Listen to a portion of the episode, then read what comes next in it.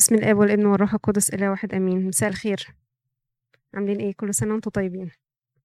حد قرأ سفر باروخ اللي معانا. حد قراه طنط قريت أنا قلت لها طنط ورا. سهل صعب قولوا لي أي حاجة. أنا على فكرة أنا أول مرة أقراه المرة دي. كنتش قريته قبل كده. هم؟ قراية عابرة كده؟ طب إيه الأخبار؟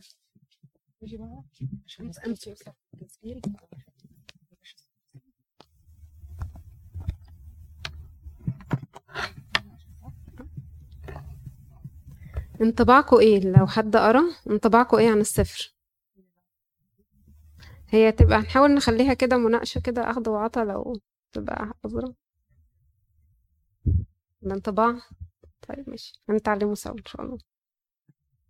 طيب مين هو باروخ حد يعرف مين هو باروخ اسمه آه، مذكور في ال في أ- طنط هتقول. هو كاتب الأشعياء النبي. أرمية. وأيام السبي أرمية. أرمية؟ آه. آه. آه، ويعني كتاباته بتبقى قريبة لسفر أرميا. وهو أثناء السبي و- وكان بيشدد الشعب يعني وكان بيرجعهم عن عبادة الأوثان بينذرهم. صح هو تلميذ وصديق أرميا النبي. وهو اسمه اتذكر في في سفر أرميا دلوقتي هنشوفه. إصحاح 36 وأرميا هو كان بيوصيه لأن أرميا آه، اتسجن وما كانش قادر يطلع بره للشعب عشان يقول كلمة ربنا.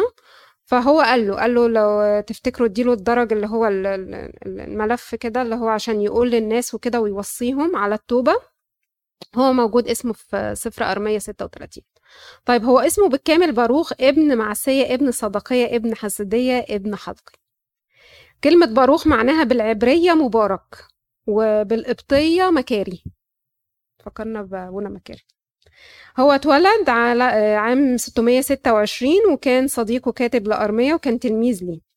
آه، هما ست أصحاحات. السفر ست أصحاحات. أول خمس أصحاحات بتتكلم عن النبوة بتاعته وآخر إصحاح اللي هو الإصحاح السادس دي بتبقى رسالة من أرميا النبي هو اللي كتبها. فهو كتب هما كلهم ست إصحاحات بس خمسة منهم ليه هو شخصيا هو اللي كتبهم لكن الإصحاح السادس كتبه أرميا النبي. طيب آه هو اتذكر هنا آه اسم باروخ لما كلمه أرميا في سفر أرميا إصحاح 36 بيقول له إيه؟ وكان في السنة الرابعة ليهاقيم ابن يوشيا ملك يهوذا إن هذه الكلمة صارت إلى أرميا من قبل الرب قائلا. خذ لنفسك درج السفر اللي هو كانوا الورق الملفوف اللي بيتكتب فيه واكتب فيه كل الكلام الذي كلمتك به على إسرائيل وعلى يهوذا وعلى كل الشعوب عشان يحسهم بالتوبة. من اليوم الذي كلمتك فيه من أيام يوشيا إلى هذا اليوم. لعل بيت يهوذا يسمعون كل الشر الذي أنا مفكر أن أصنعه بهم. ربنا عامل بيكرر على طول وبيدي الإنذارات علشان الناس تتوب وترجع. فيرجعوا كل واحد عن طريقه الرديء فأغفر ذنبهم وخطيتهم فدعا أرميا باروخ ابن نيريا هو ده آه، سفر باروخ أو صاحب النبوة اللي إحنا هنتكلم إن شاء الله عنها النهاردة.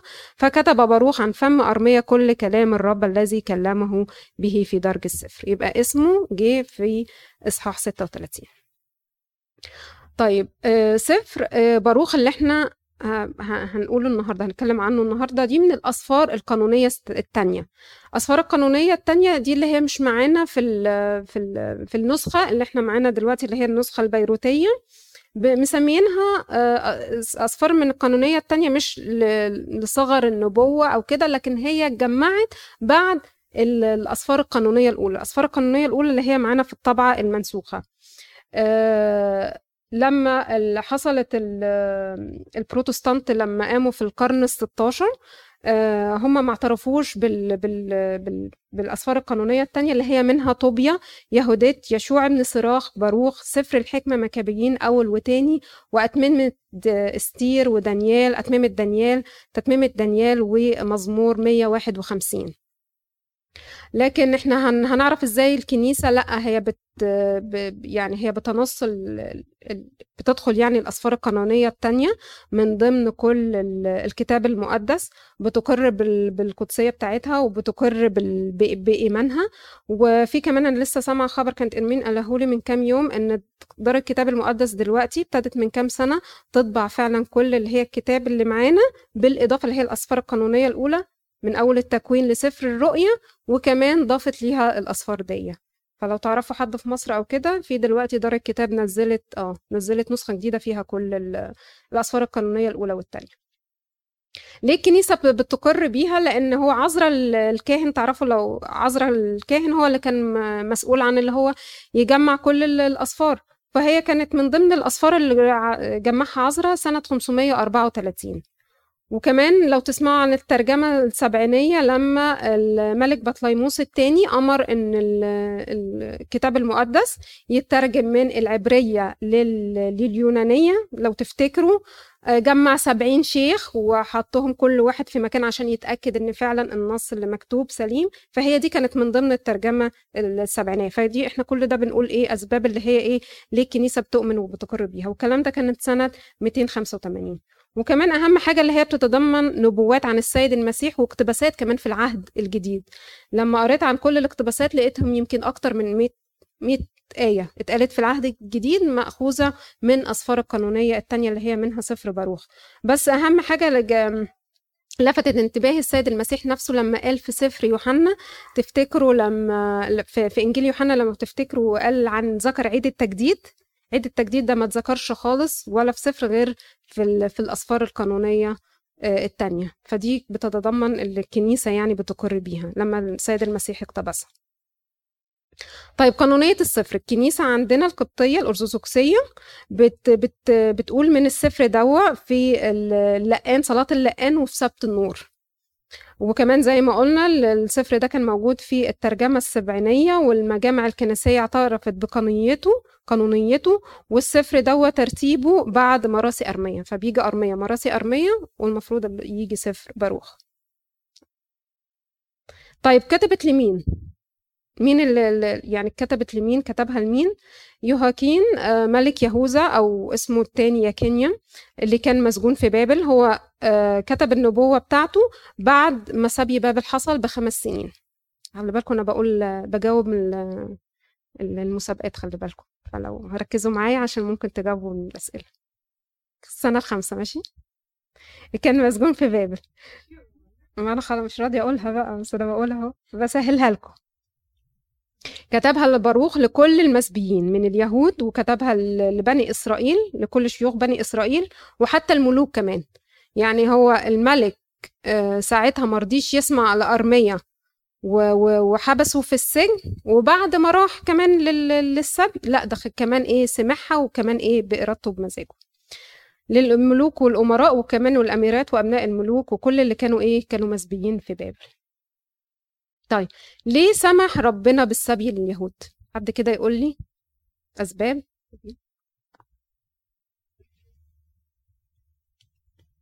هو السبب الرئيسي لل- للسبي سواء البابلي هو إحنا دلوقتي بنتكلم عن البابلي.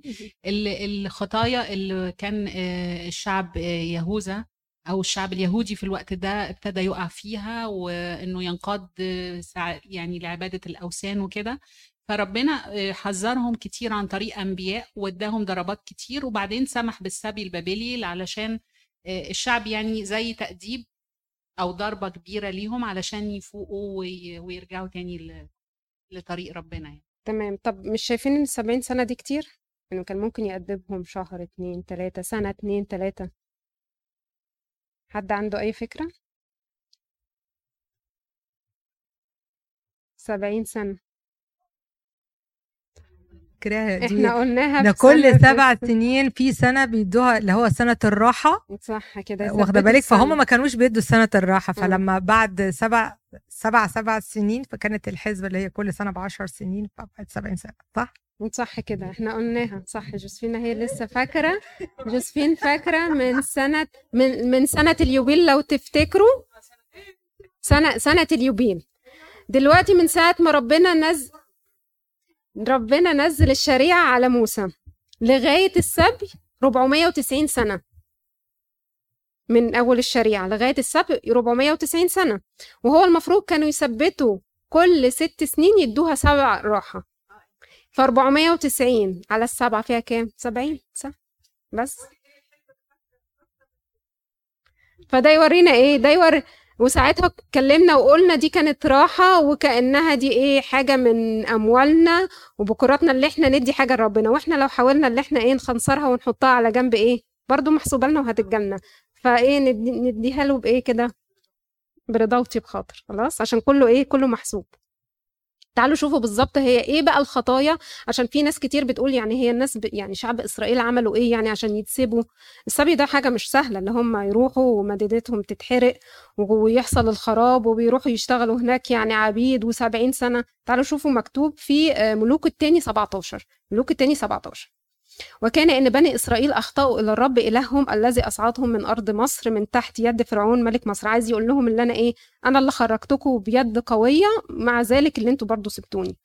واتقوا آلهة أخرى وسلكوا حسب فرائض الأمم الذي طردهم الرب من أمام بني إسرائيل وملوك إسرائيل الذي أقامهم. مع أنه كان تنبيه اللي هم ما يقلدوش أي آه، ملوك داخلين عليهم أو هياخدوا الأرض بتاعتهم. لكن للأسف برضو إيه سلكوا حسب إيه الفرائض دي.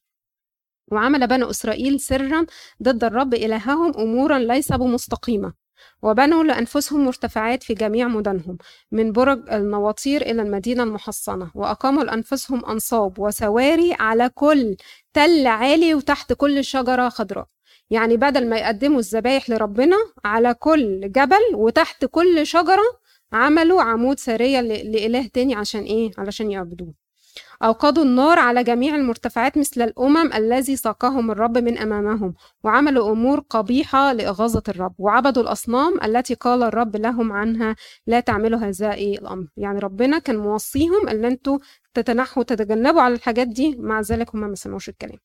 وأشهد الرب على إسرائيل وعلى يهوذا وعلى يد جميع الأنبياء أهو ربنا بيرسل إيه؟ مرة واتنين وتلاتة عشان إيه يحذرهم زي ما بيعمل معانا كده إيه وبيحذرنا مرة واتنين وتلاتة. وكل راء قائلا ارجعوا عن طرقكم الرديئة واحفظوا وصاياي. فرائدي حسب كل الشريعة التي أوصيت بها أباءكم والتي أرسلتها إليكم على يد عبيد الأنبياء. فلم يسمعوا بل صلبوا أقفيتهم كأقفية آبائهم الذي لم الذين لم يؤمنوا بالرب إلههم. ورفضوا فرائده وعهده الذي قطعه مع آبائهم وشهادته التي شهد بها عليهم وصاروا وراء الباطل وصاروا باطلا وراء الأمم الذي حولهم الذين أمرهم الرب أن لا يعملوا مثلهم. اللي فات بقى حاجة واللي جاي حاجة تاني خالص.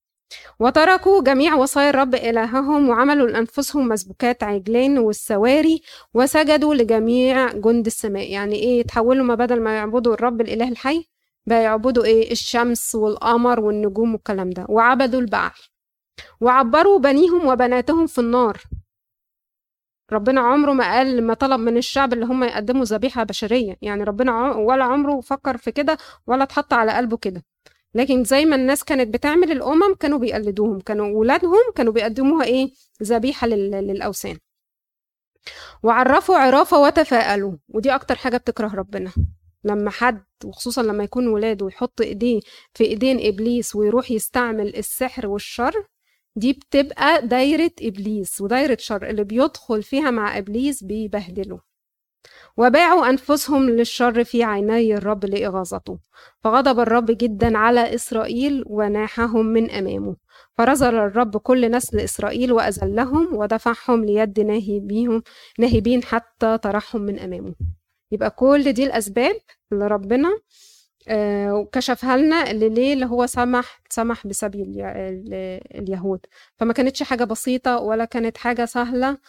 وقعد يقول لهم وي- ويقول للأنبياء ويدعي الأنبياء علشان يبعتوا وي- ويحذروهم وينبهوهم لكن إيه لكن هم ما استجابوش طيب إمتى اتكتب؟ كتبوا باروخ بعد وصوله إلى بابل 581 كان بعد السبي بخمس سنين بعد استشهاد أرميا كان أرميا استشهد في مصر وبعد حرق أورشليم وهيكلها بخمس سنوات سمعته بيتكلم عن إيه؟ آه رفض الله للشر وضرورة الحياة مع الله بيصف الله بالحاكم العادل القائد لشعب الذي. إيه؟ يظهر محبته ورحمته. يعني برغم إن ربنا قدم ليهم التوبة واللي هم يرجعوا وعشان هو بيكره بيكره ال- الشر وبيكره الخطية لكن مع ذلك إيه؟ في رحمة ولسه في في رجاء. وبيمدح الحكمة الإلهية وبيدعو الشعب الله للتمتع بيها لأن إيه؟ لما بنقتني ال- ال- الحكمة بنبدأ إيه؟ جزء شوية بشوية بنرجع لربنا. وبيهاجم بشدة الخطية وعبادة الأوثان. لغاية كده تمام؟ معايا ولا تهتوا مني طيب. الإصحاح الأول. إحنا هنقول إيه؟ ال- ال- الآيات ربنا حطها على قلبي يعني اللي هن هنتأمل فيها وهنشوف إيه اللي هنستفيد. هذا كلام الكتاب الذي كتبه باروخ ابن نيرية ابن معسية هو بيأكد تاني مين هو الكاتب. في السنة الخامسة في السابع من الشهر حين أخذ الكلدانيون أورشليم وأحرقوها بالنار. وتلا باروخ كلام هذا الك- الكتاب على مسمعي يكنيا اللي هو يوهاكين ابن يقيم ملك يهوذا. وعلى مسامع المقتدرين وبني الملوك ومسامع الشيوخ ومسامع جميع الشعب من الصغار لكبار جميع الساكنين في بابل. يعني هو قدام كل الناس كل المسبيين من الملك لأصغر واحد. قال كل النبوة بتاعته بكل صراحة وبكل جرأة وما اتكلمش. ساعات إحنا بنخاف بصراحة وبنتكسف نتكسف نقول كلمة الحق خصوصا لما بنلاقي مثلا حد قدامنا في منصب أو هايبين. ساعات ممكن إيه؟ نغير الموضوع نخلينا حيد حيد يعني على الحياد. مش عايزين نقول كلمة الحق قوي. لحسن يعني نخاف نتضر مثلا في الشغل نخاف نتضر في حاجة أو كده وبنخاف ساعات بنبني حتى يمكن الكلمة للمجهول.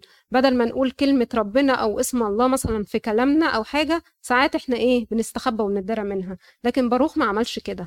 وقال النبوة بكل صراحة قدام كل الناس من من أول الملك لغاية أصغر واحد. وزي ما بيقول المزمور في 119 أتكلم بشهادتك قدام ملوك ولا أغزى. وده المفروض اللي إحنا نعمله نطلب من ربنا إن إحنا نتكلم بالشهادة بتاعته أيا كان قدام أي حد في أي وقت.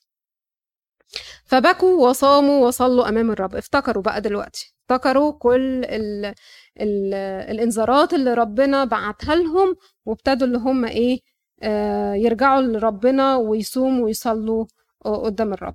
وإحنا كمان يعني لما بيجي علينا مثلا فترة صيام أنتوا عارفين إحنا بنقضي معظم السنة عندنا صيام. لو ما كانتش مرتبطة بالتوبة يبقى إحنا كده بنغير إيه؟ نوع الأكل. من أكل حيواني لأكل نباتي. ليس إلا. مش بنعمل أي حاجة ومش هيوصل لأي حاجة.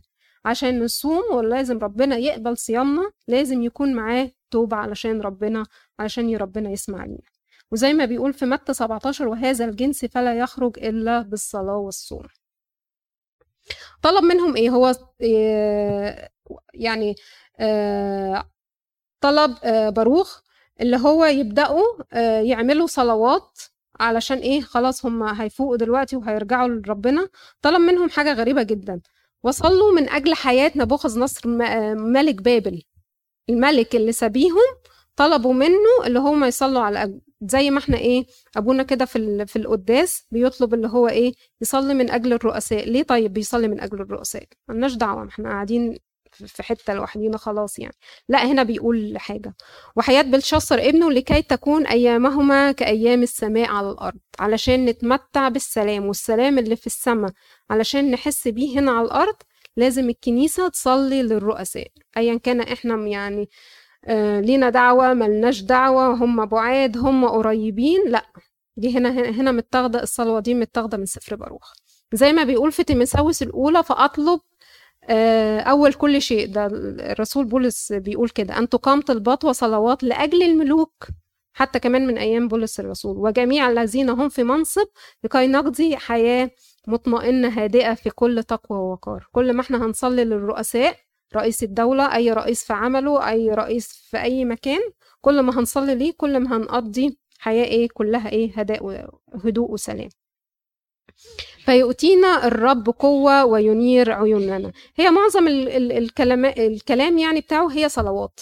صلوات وعايز يقول إيه يرفع طلبات لربنا وعايز اللي هو يفتح عينينا وعايزين ناخد حكمة علشان نرجع نرجع من الخطية لحياة التوبة.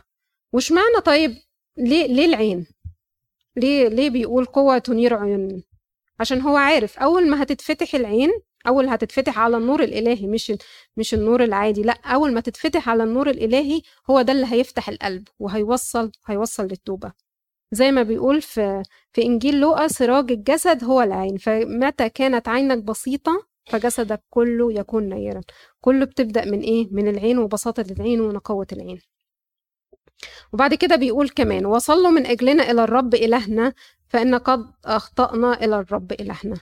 طب يعني هو نبي وهو دلوقتي في, مركز كويس. هو محتاج إن حد يصلي آه، ليه؟ حد كده يقول لي؟ يعني ده خادم ونبي. هو محتاج اللي هو يطلب حد يصلي ليه؟ يلا اتكلموا كده. عايزة أسمع.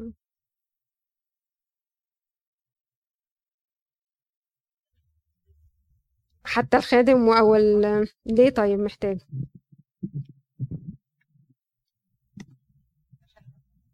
علشان ربنا ربنا يديله. حكمة ويديله يعني يخلي ال- اللي بيسمعوا اللي بيسمعوا منه يعني بيحط كلمة على على على فمه ويديله حكمة إنه يقدر يتعامل مع الناس ويفهمهم ويبقى هو الريفرنس بتاعهم يعني صح كده يعني معنى أي شخص صغير أو كبير قامة روحية قامة روحية عالية قامة روحية بسيطة محتاجين الصلوات علشان توصل لكلمة ربنا. طيب دي دي مش جزء من الشفاعة؟ علشان في ناس بتقول الشفاعة ربنا هيقبل الشفاعة الشفاعة موجودة الشفاعة مش موجودة. إيه رأيكم؟ مش دي شفاعة؟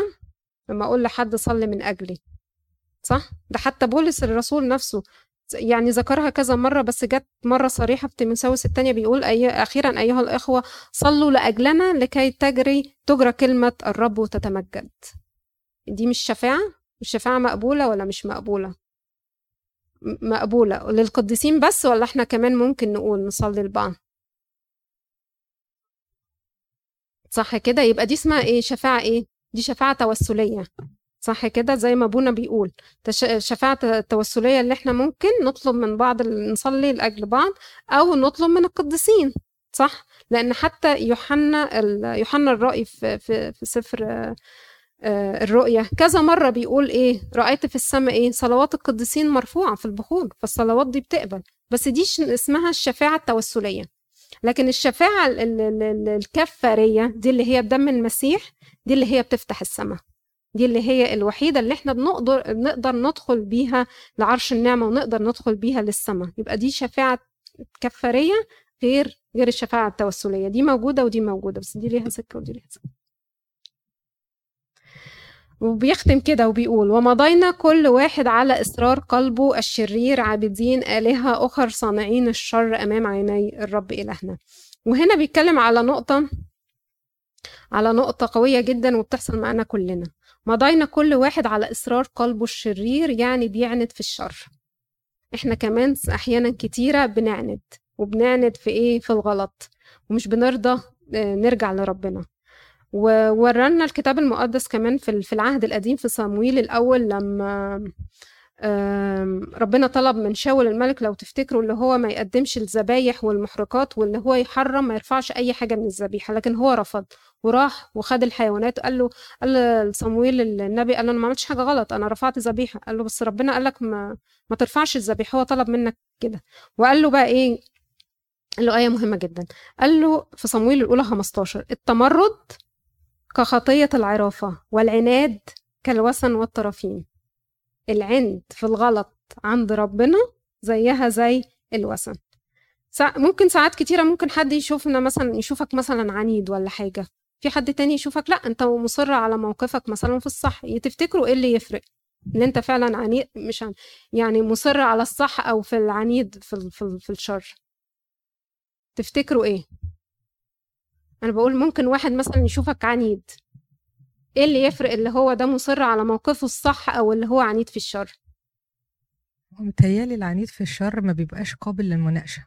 مش بيبقى قابل آه للمناقشة يعني هو. مش بيتناقش أو أحيانا لأ هو أنا هعمل كده يعني هعمل كده حتى مم. ساعات يعني ممكن لما تيجي تتناقشي معاه ما يبقاش عنده مبرر للعند بتاعه مم. وبيهرب من المناقشة مم. لكن اللي هو بيبقى عنده رأيه على صواب وهو متمسك بالصح ممكن يقعد يتناقش معاكي عشان يأبروف إن هو رأيه صح مم. إن هو عنده استعداد لو هو غلط هي- هيغير رأيه بس هو بيبقى حاسس إن لأ هو ده الصح فناقشيني وأنا هتناقش معاكي بيبقى عنده استعداد للمناقشة حد عنده رأي تاني؟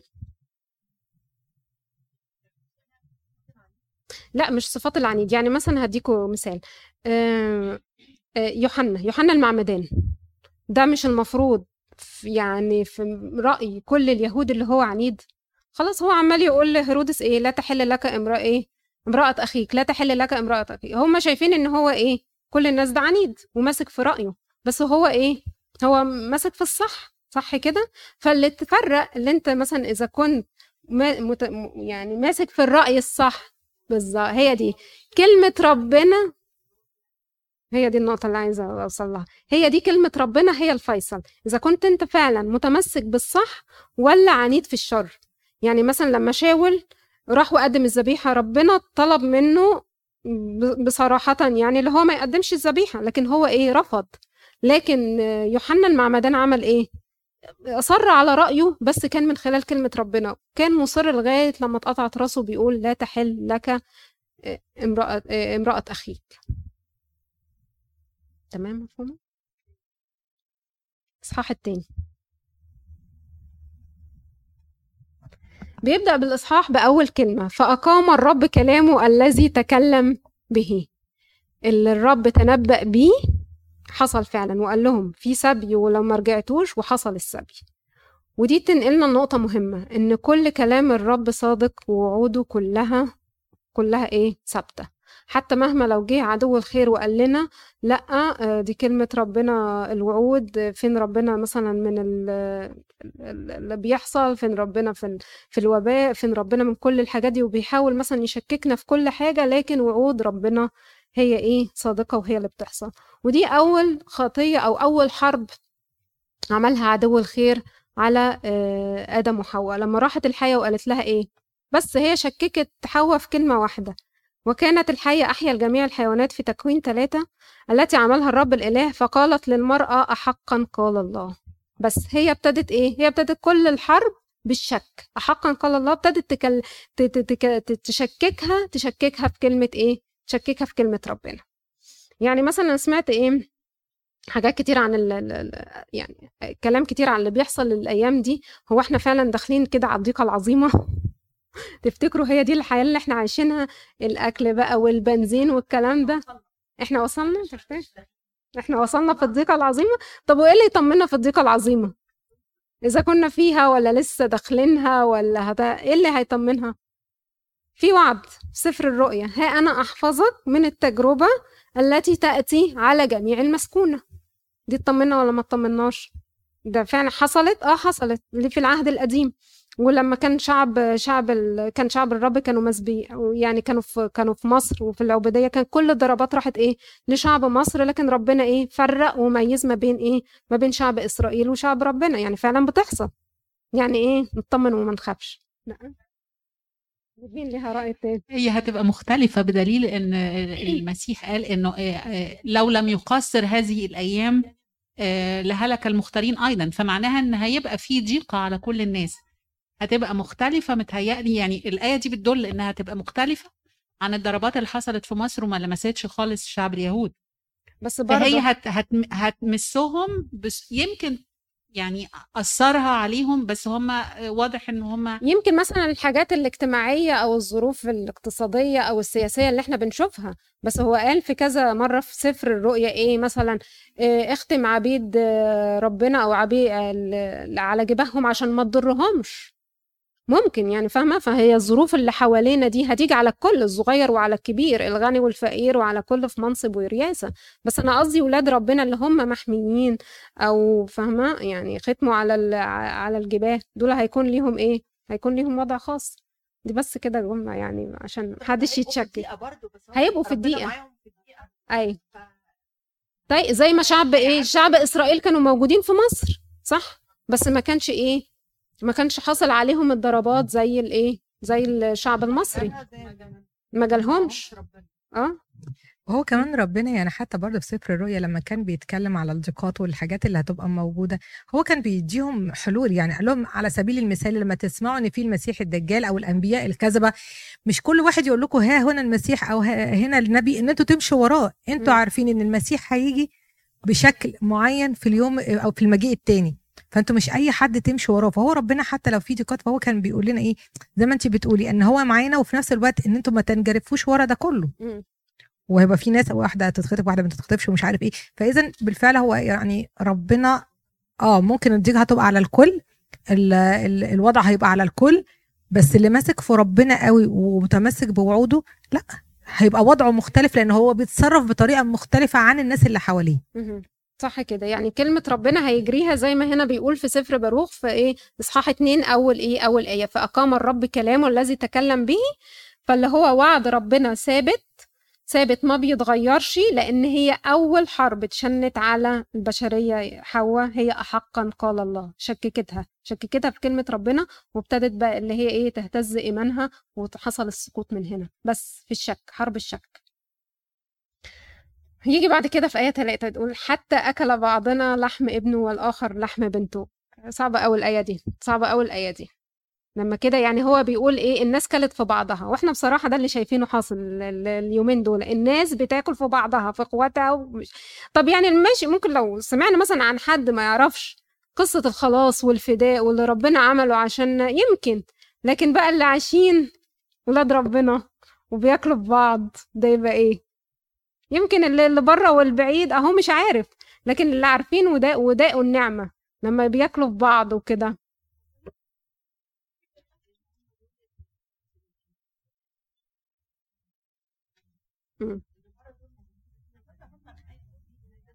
ما هو معاه بس أنا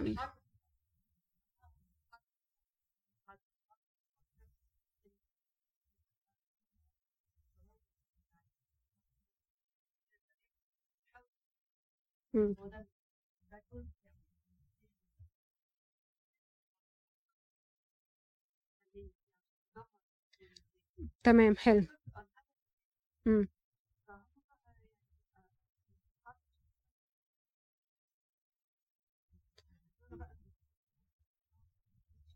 بس انتي قلتيها لولا تمسك الناس بربنا هي اللي بترجع الناس لربنا. لكن مثلا أنا بقول اللي بيتكلم على اللي بره الحظيرة لما الناس بتاكل في بعضها هما ملهمش ملجأ. هما مش عارفين ده آخر الموضوع ده إيه أو يرجعوا عن الكلام ده إزاي أو يرجعوا عن الأفكار إزاي. بس إحنا إحنا عارفين وعندنا عندنا الحل وعندنا الحل وشايفين. شفنا صليب ربنا وشفنا حبه وشفنا فدائه فالمفروض أي حاجة ما تحصل زي كده نعمل إيه؟ نرجع لربنا أو نصحح من الموقف. زي مثلا ما بيقول هنا في كلوسي بيقول إيه؟ عيشوا بالسلام. وده شعار يمكن ال ال آه. المهرجان الكرازة السنة دي. عيشوا بالسلام دي وصية واضحة جدا من ربنا. وإله المحبة والسلام سيكون معكم. لما تعيش في السلام لما تعيش في السلام ربنا هيكون معكم. أحيانا كتيرة كده يعني ال- لا قدر الله لما حد بيتوفى بيع- بيعملوا إيه الناس كلها؟ تكتب بقى في كل حتة rest in peace rest in peace رقد في سلام. أنا عندي يعني وصية أحلى من كده بتقول عيش في السلام مش لازم أموت عشان يحصل سلام. لا يعني بالأولى نعمل إيه؟ نعيش في السلام. واضح إن أنا إيه؟ مصدر الشر اللي هو إيه؟ خد الشر وراح خلاص. بدل ما نقول rest in peace لا الوصية اللي هي الأحسن. لازم إيه؟ عيش في عيش في السلام. وإله السلام والمحبة سيكون معكم. دي الوصية اللي هي الإيه؟ الأوضح أو الأقيم. بعد كده بيقول بقى بيتكلم عن إيه؟ عن الخطية. فه- فإذا هم في الانحطاط بدل الرفعة لأن إيه؟ خطأنا إلى الرب إلهنا غير سامعين إيه؟ لصوته فإحنا لما مش بنسمع كلمة ربنا ولا الوصية بتعمل إيه؟ عدو الخير وإبليس بيعمل إيه؟ ياخدنا بقى إيه؟ ياخدنا معاه في الانحطاط. زي ما بيقول كده في التثنية ويجعلك الرب رأسا لا ذنبا دي بالإيه؟ بالتوبة يرفع الرأس تاني. وتكون في الارتفاع فقط ولا تكون في الانحطاط إذا سمعت الوصايا الرب إلهك كل مرة فيها خطية وكل مرة فيها كسر لل- للوصية بتعمل إيه؟ فيها انحطاط. بعد كده بيقول لأن الرب عادل في جميع أعماله التي أوصانا بها. ساعات كتير بنحس إن الوصية تقيلة والعمل تقيل آه، إزاي مثلا أحب حد اساء لي إزاي أسامح؟ إزاي أعيش في النور؟ حاجات كده. لكن هي الوصية إيه؟ زي ما بيقول في رومية سبعة الناموس مقدس والوصية مقدسة وعادلة وصالحة. أول ما نطلب من معونة إن نعيش في ألو... في الوصية لأ زي ما بيقول كده إيه احملوا إيه نيري عليكم لأنه إيه خفيف. أول ما نطلب من ربنا ال... ال...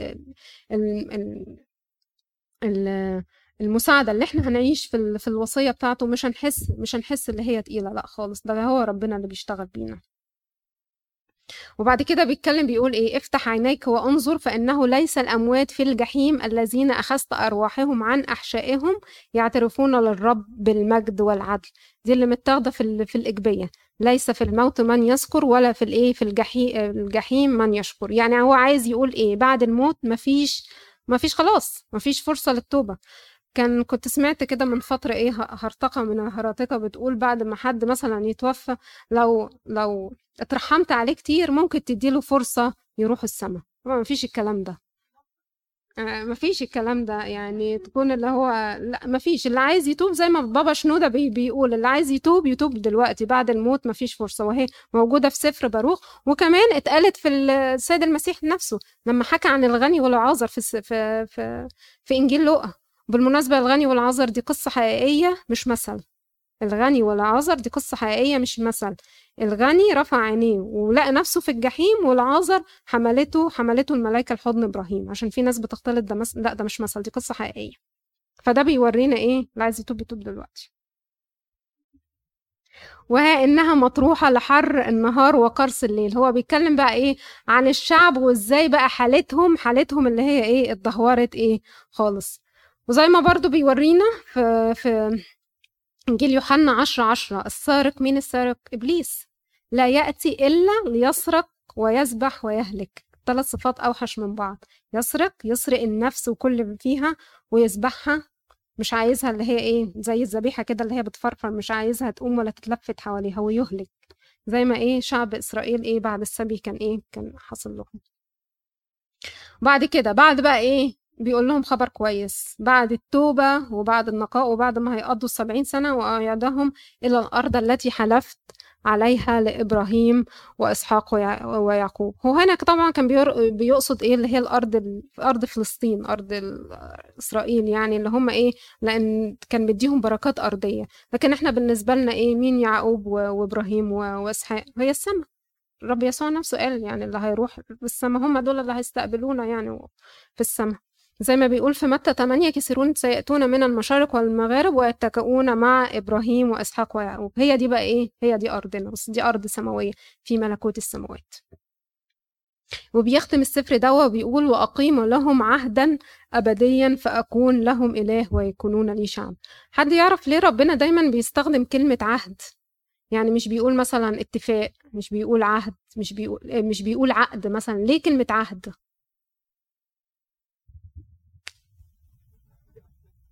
العهد دي أقوى. كمان تمام. إيه كمان؟ تحسوا اللي فيها ترابط ترابط. أمم، إيه كمان؟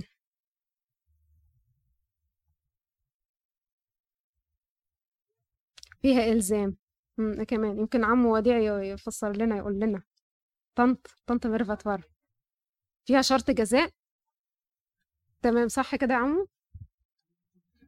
التزام. إمم. تمام. العهد مش بيتفسخ غير بموت الطرفين مفيش حاجة تفصله غير الموت. شايفين اللي هي أقوى ترابط ربنا حطه ما بيننا وما بينه ما بين النفس البشرية وما بينه. مرضيش يقول لا اتفاق ولا عهد ولا ولا أي حاجة قال كلمة عهد. لأن مفيش حاجة تفصله غير إيه؟ غير إيه؟ فسخ العهد ده مفيش حاجة اسمها فسخ عهد. في اللي هي موت من الطرفين واحد من الطرفين غير كده اللي هو العهد هيبطل. زي ما بيقول برضو في حسقيال 16 ودخلت معك في عهد? النفس البشرية الر- الرب يسوع بيكلمها يقول السيد الرب فصرت لي. حد عنده سؤال لغاية كده؟ عشان ندخل في ال- الإصحاح التالت؟ لا تمام. بيبدأ بقى إيه؟ الكلمة أيها الرب القدير إله إسرائيل قد صرخت إليك النفس في المضايق والروح في الكروب. هو عارف دلوقتي اللي هم اتحطوا إيه؟ اتحطوا في مزنق. فما دام اتحط في مزنق يبدأ بقى إيه؟ الواحد إيه؟ يصرخ إيه؟ من قلبه بجد ويبدأ يصلي الصلاة اللي هي إيه تحسها إيه دخلت ودان ربنا على طول. زي ما يونان كده إيه عمله هو في إيه في في في, في بطن الحوت. دعوت من الضيق الرب فاستجابني صرخت من جوف الهوية فهو إيه في جوه الحوت. مرضيش يصلي وهو في, في, في المركب. البحارة راحوا صحوه وقالوا له نايم ليه؟ قوم صلي قوم اصرخ الدنيا هايجة علينا. مرضيش يصلي خالص. صلى إمتى؟ وهو في بطن الحوت إحنا كمان كده. نتزنق اتزنقة من هنا نبدأ بقى إيه نطلع اللي هي إيه الصلاة اللي هي إيه توصل إيه لودن ربنا على طول. فسمعت صوتي. بعد كده بيقول فأسمع يا رب وارحم فإنك إله رحيم. ارحم فأنا إيه قد إيه خطأنا إليك. هو بيفكر ربنا برحمته مش بالخطايا. يعني وإحنا كمان لما نيجي نقف إيه قدام ربنا نقول له إيه كرحمتك وليس خطايانا. إحنا ما عليناش أي حاجة اللي إحنا نقولها. مفيش حاجة اللي هي هتفتح الأبواب قدامنا غير إيه؟ نفكره برحمته رحمة ربنا. زي ما بيقول مزمور 103 الرب رحيم ورؤوف طويل الروح وكثير كثير الرحمة. لأنك لذلك جعلت مخافتك إيه؟ في قلوبنا. وهنا زي ما بيقول مزمور 111 رأس الحكمة مخافة ربنا. وفي فرق كبير من إني أخاف ربنا وأخاف على زعل ربنا. في ناس بتعبد ربنا أو مش يعني ممكن تقول بتحبه آه أو لأ بس بتعبده أو خايفة منه خايفة منه خايفة من العقاب خايفة إن إنه هيغضب خايفة لا هي هيجي بال... بالعصاية يعني. لكن هي إيه؟ هي أحسن حاجة اللي هي إيه؟ منال اللي إحنا ما نخطئش أو نكسر وصيته إيه؟ اللي إحنا زع... خايفين على زعله. لما عارفين اللي هو ربنا كاشف كل حاجة وهو شا... شايفنا وسمعنا في كل خطواتنا هنعمل إيه؟ هنخاف إن إحنا نكسر الوصية وهنخاف إيه؟ هنغلط عشان خايفين على زعله مش خايفين منه وهنا الفرق ما بين الاتنين. بعد كده بيقول لهم لماذا يا إسرائيل؟ لماذا أنت في أرض إيه؟ في أرض الأعداء؟ وهنا بيقول لهم أنت ليه شغال مع العدو؟ أنت مش شغال ليه مع ربنا؟ ده الم- ربنا حطك وزرعك جابك هنا الأرض دي عشان تشتغل لحسابه مش تشتغل ضده في أرض الأعداء. زمان دايما في العهد القديم كانوا يقولوا إيه؟ أنت مش مين من أنت؟ كانوا يقولوا لمن أنت؟ لو تفتكروا داود لما راح آه، في صقلع لما كل العمالقة خدوا كل النساء وال- والعيال وج- وجريوا آه على العم... لملك مين؟ بالظبط دايما كانوا يقولوا أنت الملك مين مش أنت مين مش مهم أنت مين أنت شغال لحساب مين من الآخر يعني. وبرضو لما آه، يعقوب راح وقدم الهدية قبل ما يقول لعيسو قال له لمن أنت برضه؟ قال راح للعبيد كده وقال له خدوا الهدايا ولو سألوك لمن أنت قول لهم ده لا يعقوب. فدايما هما كانوا بيستخدموا اللفظ لمن أنت وإحنا كمان كده. إحنا مش مهم يعني أي حاجة تاني بس إحنا هنا شغالين شغالين لحساب مين؟ شغالين لحساب ربنا وسالكين فعلا وصاياه وبنخدمه ونشهد له في كل مكان ولا بنكسر الوصية بره الكنيسة ونبقى إيه؟ نبقى إيه في أرض الأعداء. ما إحنا زي ما ربنا قال اللي مش بيجمع معايا هو بيفرق. حتى لو وقفت على الحياد. حتى لو وقفت على الحياد أنت كده في أرض الأعداء. لا تذكر أسام أبائنا بل أذكر يدك واسمك في هذا هذا الزمان. ودي أحسن حاجة بتفكرنا برحمة ربنا حتى بنغلط وحتى بنخطي وحتى بنكسر الوصية. لكن في إيه؟ في رجاء. في رجاء وفي أمل طول ما إحنا إيه؟ طول ما إحنا فينا نفس داخل وخارج. وفي كمان وعد وعد حتى ال- الخطايا اللي إحنا عملناها ربنا كمان مش هيغفرها لنا بس ده هينساها. مش عايز مش عايز هو حتى يفتكر إحنا عملنا إيه. زي ما بيقول في ميخا سبعة يدوس أسامنا وتطرح في أعماق البحر إيه جميع خطاياهم. زي الترنيمة اللي بتقول إيه في بحر النسيان. هيطرحها هيرميها ورا ظهره ولا حتى هيفتكرها لنا بالتوبة. لو إنك سلكتي في طريق الله لسكنتي في السلام مدى الظهر تاني. بيفكر تاني عايز فعلا تعيش في سلام أنت واللي حواليك لازم لازم تسلك في طريق ربنا. وزي ما بيقول في تسالونيك التانية اصحاح ثلاثة ورب السلام نفسه نفسه يعطيكم السلام دائما من كل وجهه. طول ما أنت هتمشي بالوصية وفي نور ربنا وفي طريق ربنا ربنا بنفسه بسلامه هيكون معاك ومحوط عليك وبعد كده فكرهم تاني إيه بالخطية بتعمل إيه في الناس؟ بيقول لهم كده أين رؤساء الأمم والذين يتسلطون على وحوش الأرض؟ بصوا هم إيه هو رد عليهم يكنزون الفضة والذهب مما يتوكل عليه البشر. دول إيه بيتكلم على إيه الرؤساء واللي بيتسلطوا على الأرض؟ إنهم قد اضمحلوا وإلى الجحيم هبطوا. يعني أي رئيس مش بيشتغل في أي مكان مش بيشتغل في مخافة الله هيعمل إيه؟ قد اضمحلوا وإلى الجحيم هبطوا. يمكن التاريخ يقول لنا يقول لنا كتير على كل الملوك والرؤساء والسلاطين اللي مشيوش من مخافة ربنا أو مثلا مدوا إيديهم على الكنيسة أو مدوا إيديهم على أولاد ربنا من دقلديانوس اتعمى نيرون آه، ات- ات- اتقتل آه، اسكندر ال- الأكبر مات 30 32 سنة ما كناش عارفين يعني عي وما عرفوش هو كان عيان بإيه. كل كل يعني بيورونا يعني التاريخ بي بي- بيحصل إيه. حتى حتى لو السادات لو تفتكروا يعني مد ايده يعني على الكنيسة وحاول يمد ايده يعني بعدها بكام يوم يعني بعيد عنكم جسمه اتخرم طلقات يعني. مش بنشمت في حد يعني بس هو بيقول ليه النقمة أنا أجازي؟ ليه النقمة أنا أجازي يقول الرب؟ في حاجات ربنا بيوريها لنا اللي إحنا بنشوفها وبنشوف آخرة الناس دي إيه ورايحين فين وجايين منين وفي حاجات ربنا مش بيكشفها لنا بس هو بيقول أي رئيس أو متسلط مش هيمشي في مخافة ربنا أو هيمد إيده على وراد ربنا من سيشتكي على مختار الله. وزي ما هو بيقول في سفر الجامعة خمسة فوق العالي عاليا والأعلى فوقه ما يلاحظ. فوق العالي عاليا الكبير في إيه؟ في اللي أكبر منه والقوي الأقوى منه فوق العالي عاليا والأعلى فوقه ما يلاحظ. فدي حاجة تطمنا إن كل الأمور إيه ممسوكة في إيد ربنا وهو في زمامه. هذا هو إلهنا ولا يعتبر إيه حذاء آخر. يعني هو إيه يعني ترجمتها اللي هو ما فيش زي حد ربنا. مين مين زي ربنا ومين من حبه اتج- اتجسد وخد جسم بشري علشان يفدينا ويخلصنا من من من العبودية ومن إبليس. وبرضه اتكررت في مزمور 113 من مثل الرب إلهنا. والنبوة بقى بيختم السفر الثالث بنبوة بقى عن ال- ال- الميلاد. وبعد ذلك تراءى على الأرض وتردد بين البشر. ودي نبوة صريحة جدا على التجسد. بعد ذلك تراءى على الأرض وتردد من من البشر. مين اللي تراءى على الأرض وتردد بين البشر؟ تجسد نبوة عن التجسد. زي ما بيقول في تيمساوس الأولى بالإجماع عظيم هو سر التقوى الله ظهر في الجسد. السيد المسيح هو الله ظاه- الظاهر في الجسد. زي ما أبونا بيقول كده إحنا بنعبد إيه؟ إله من محبته تأنس مش إنسان تأله لأ إله من محبته تأنس. ولإلهنا كل مجد وكرامة وإن شاء الله الأسبوع الجاي لو عشنا إحنا خلصنا كده ثلاث إصحاحات. بإذن ربنا لو عشنا لغاية الجمعة الجاية هنكمل إيه؟ ثلاث إصحاحات آخر ثلاث إصحاحات.